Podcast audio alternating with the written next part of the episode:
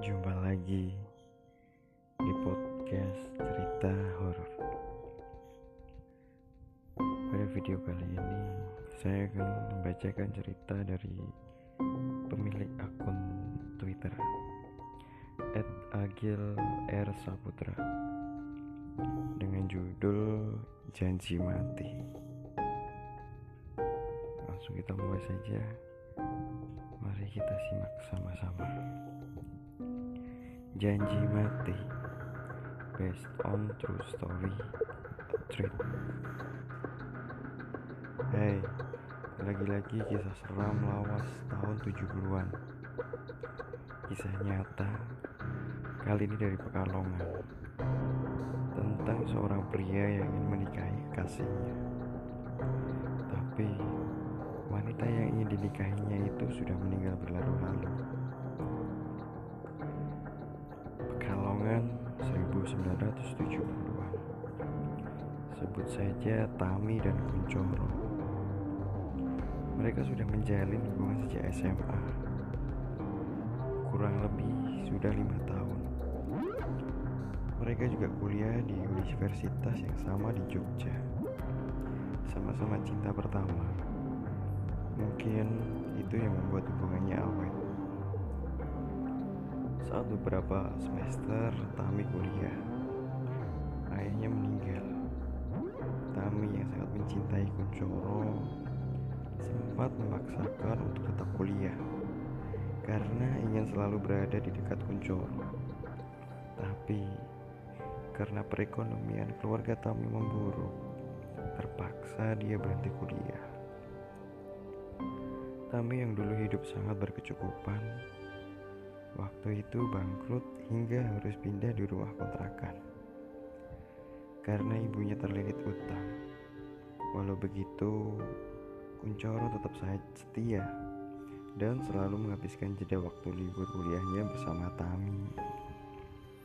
Hubungan mereka pun tetap hangat meski hanya bisa berkirim surat Kalau tidak bisa bertemu. Singkat cerita, setelah Kuncoro lulus kuliah dan bekerja, Kuncoro ingin menjalin hubungan yang lebih serius dengan Tami. Tak ada arah yang melintang. Kuncoro, meski Kuncoro berasal dari keluarga terpandang, dengan keadaan Tami waktu itu, orang tua Kuncoro sangat merestui hubungan mereka.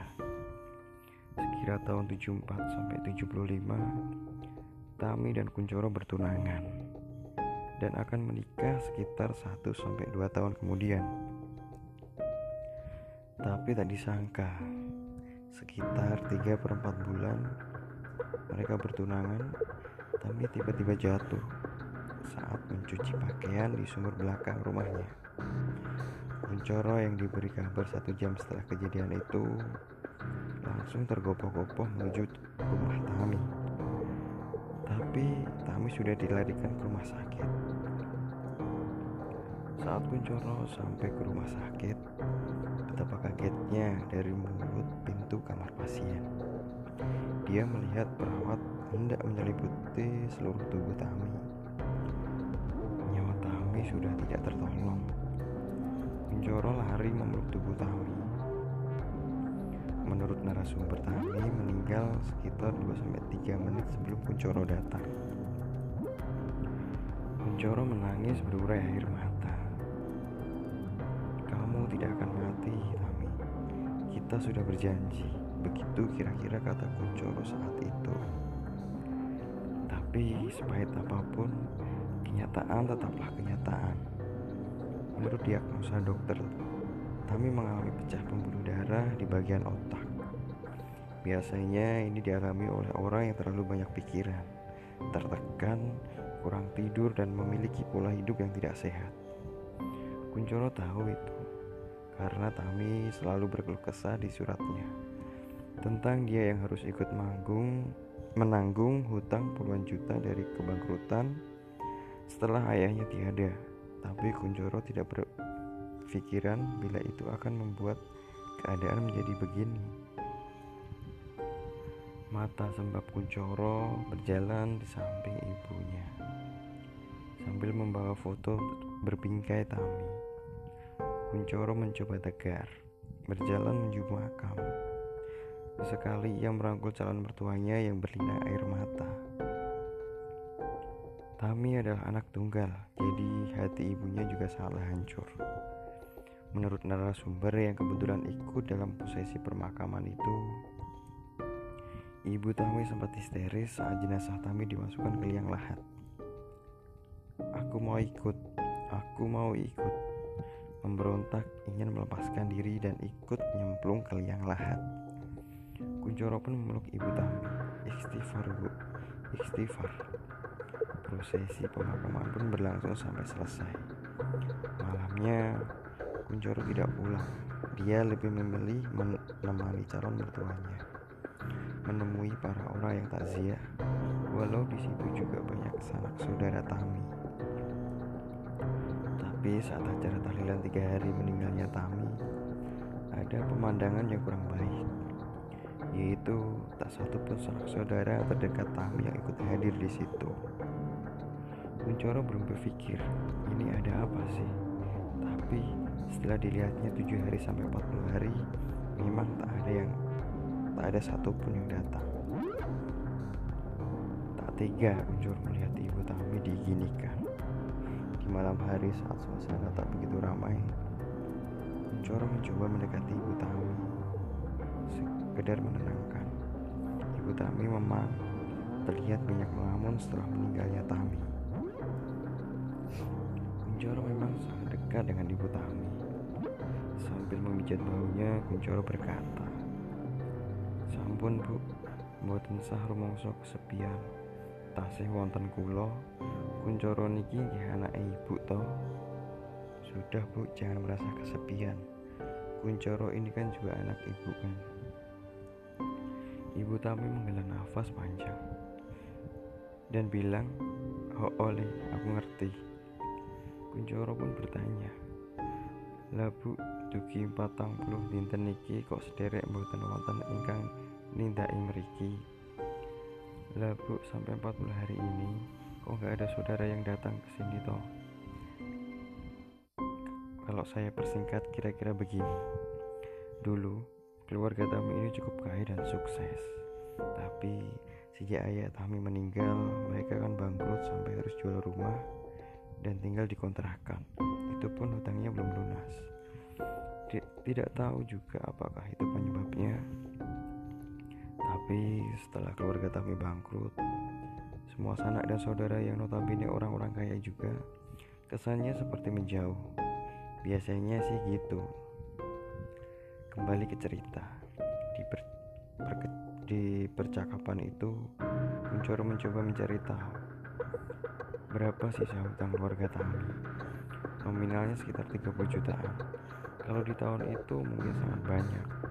Kuncoro bertekad dalam hati ingin membantu melunasi hutang itu. Setelah kematian Tami, seperti tidak, tidak ada yang aneh dalam diri Kuncoro dan tetap menyematkan diri menjenguk ibu Tami di rumahnya. Di sela-sela dia bekerja, Kuncoro kini bekerja sebagai kontraktor. Tekad dalam hatinya untuk melunasi sisa hutang tetap ada. Dulu, dia sempat mencari informasi kepada siapa saja keluarga Tami berhutang yang ia datangi satu persatu dan melakukan janji tertulis bahwa sekarang dialah yang menanggung hutang itu.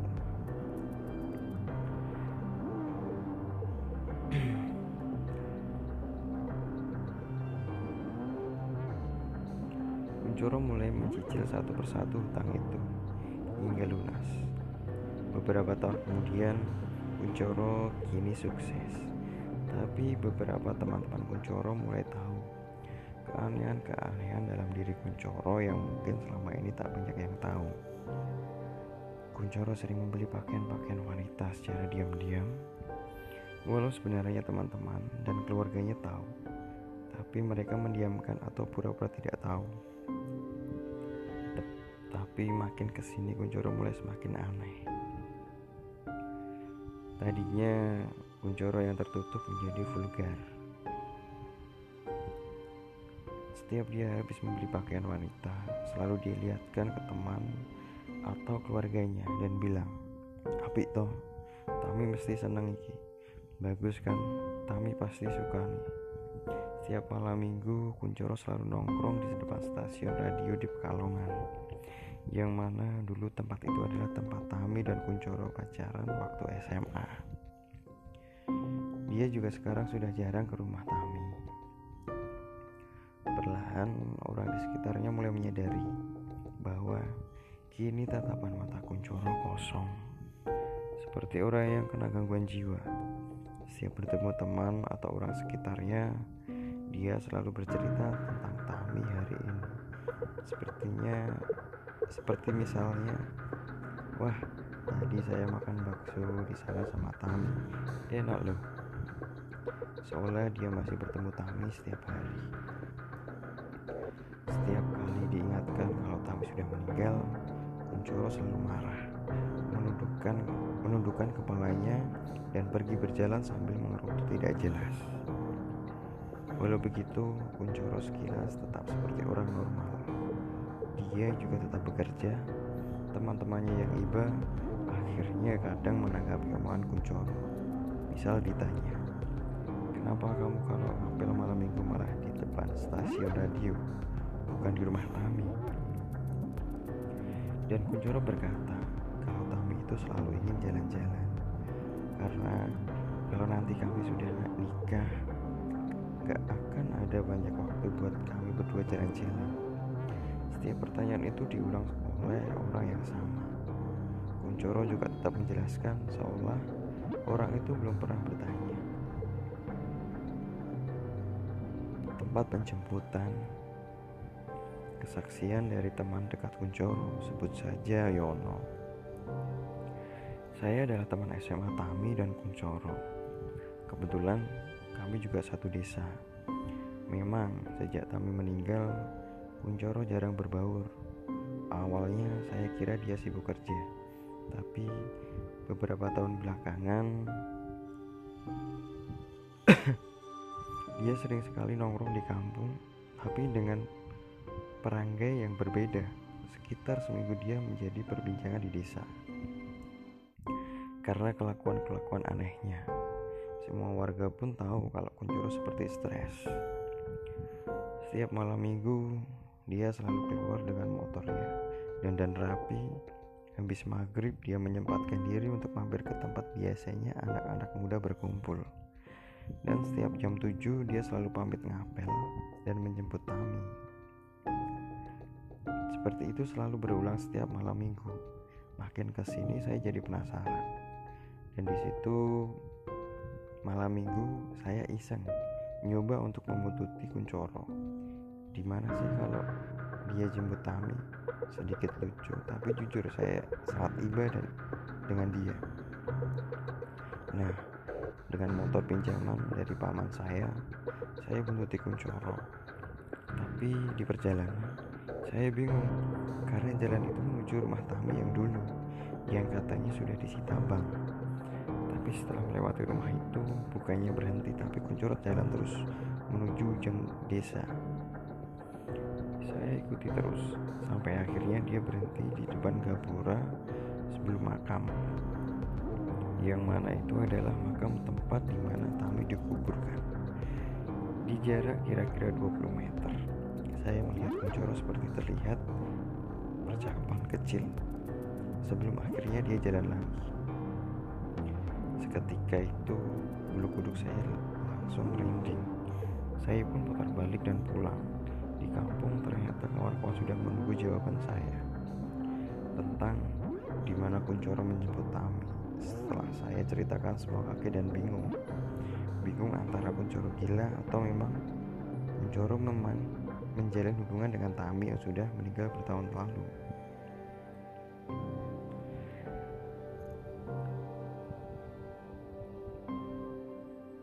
Pengantin tahun sudah sejak Tami meninggal dunia. Tapi Kuncoro semakin aneh. Entah itu gangguan jiwa atau memang Kuncoro benar menjalin hubungan dengan arwah Tami sangat sulit disimpulkan karena di satu sisi Kuncoro seperti orang normal Jalan medis juga sempat ditempuh dan diagnosanya Kuncoro cuma delusi. Di lain sisi ada beberapa orang yang bersaksi melihat lembut yang menyerupai Tami. Pekalongan sekitar tahun 7677 dari narasumber Fatah. Cerita tentang keanehan Kuncoro sudah menjadi rahasia umum, tapi tak ada satu orang pun yang berani menggunjingnya karena di desa Kuncoro adalah anak dari keluarga terpandang dan disegani. Saya adalah salah satu orang yang bingung untuk menyimpulkan bahwa Kuncoro itu gila. Pasalnya dari luar dia masih seperti orang normal pada umumnya. Dia bekerja ikut kerja bakti dan kegiatan-kegiatan masyarakat di desa. Kebetulan juga rumah kami bersebelahan. Tapi di sisi lain, saya bisa dibilang orang yang paling sering melihat atau mendengar keanehan dalam diri Kuncoro sedikit mundur ke belakang ya. Saat untuk pertama kalinya saya menyaksikan keanehan itu. Jadi, jendela kamar saya dan Kuncoro itu bersebelahan, bahkan saling berhadapan. Saya hanya tersekat jalan setapak di antara rumah saya dan Kuncoro. Waktu itu malam hari sekitar pukul 12 malam. Saya yang tidak bisa tidur mendengar seperti sebuah percakapan dari dari kamar Kuncoro. Awalnya saya kira itu radio, tapi semakin saya amati, sepertinya itu bukan suara radio, melainkan suara dua orang sedang mengobrol. Saya tidak begitu tahu apa isi percakapan itu karena suaranya lirih. Dan suara lawan bicaranya seperti hanya berbisik. Saya yang penasaran mencoba mengintip, membuka jendela sedikit demi sedikit. Dan ternyata benar, ada dua orang sedang berbicara, tapi dengan nada berbisik sesekali ada suara tawa yang ditahan. Di situ saya langsung bergidik takut. Saya tutup jendela dan mencoba untuk tidur. Tapi suara itu masih saja ada. Saya jadi tidak bisa tidur hingga menjelang azan subuh, suara itu hilang. Kejadian itu terus berulang, walau tidak setiap hari. Saya jadi sedikit terbiasa. Sampai di suatu malam ada suatu ada suara kerenyitan jendela yang terbuka. Bukan di jendela saya tapi di jendela kamar kuncoro. Dan ada seperti bau busuk menyengat seperti masuk menembus dari luar. Saking baunya saya sampai beranjak dari tempat tidur mencari-cari dari mana sumber bau itu. Saya pun membuka jendela kamar saya dengan sedikit jengkel saya buka lebar-lebar dan di depan jendela kuncoro yang juga terbuka lebar. Saya melihat ada wanita telanjang bulat dengan kepala gundul melirik ke arah saya sambil tersenyum lirih. Wajahnya tak jelas, hanya terlihat matanya yang hitam. Tubuh yang tak bisa bergerak sampai sosok itu berlalu tanpa menutup jendela lagi. Saya langsung berlari ke kamar ibu saya dan keesokan harinya saya demam sampai harus dibawa ke rumah sakit. Tiga hari opnam, saya pulang ke rumah. Dan biasa, para tetangga pada jenguk saya di rumah. Ramai banget di rumah dan pas semua tetangga sudah pulang, datanglah Kuncoro sambil membawa buah-buahan. Langsunglah dia masuk ke kamar dan duduk di samping saya. Sembari ibu membuatkan minuman, kami berbicara ber, berbincang-bincang. Basa-basi dan tiba-tiba saja Kuncoro bilang Ojo ngomong sopo-sopo yo. Jangan bilang siapa-siapa ya. Yang intinya Kuncoro bilang Jangan bilang siapa-siapa ya kalau kemarin malam Kami ke rumah Kami ke rumah Kuncoro dan masuk lewat jendela. Dengan gugup saya menganggukkan kepala saja Tiba saja Kuncoro pamit pulang. Ibu saya yang sudah membuatkan minum basa-basi lah bilang kok keseso Thomas Kuncoro niki lu aneh. Kok buru-buru amat sih mas? Minumannya ini lu tapi Kuncoro bilang sampun bu mboten sah repot-repot. Kulo salah ajeng blonjo niki kagem keperluan nikahe kulo sudah bu gak usah repot-repot Saya udah keburu mau belanja buat keperluan nikah saya. Sambil dia berjalan pergi. Beberapa hari kemudian, Kuncoro semakin parah.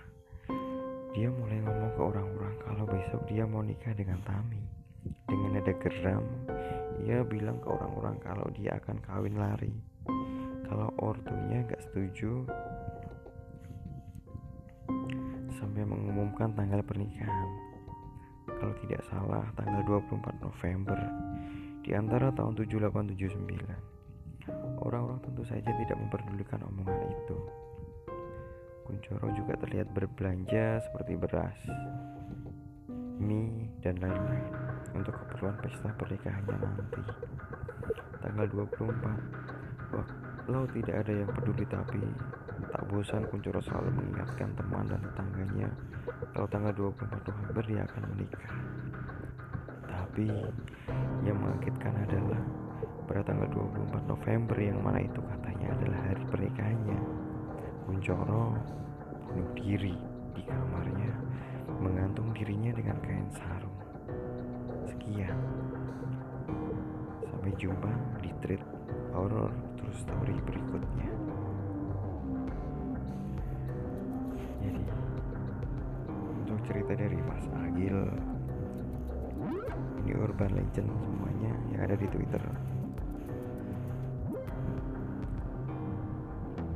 Baik untuk podcast selanjutnya silahkan ditunggu aja. Selamat malam.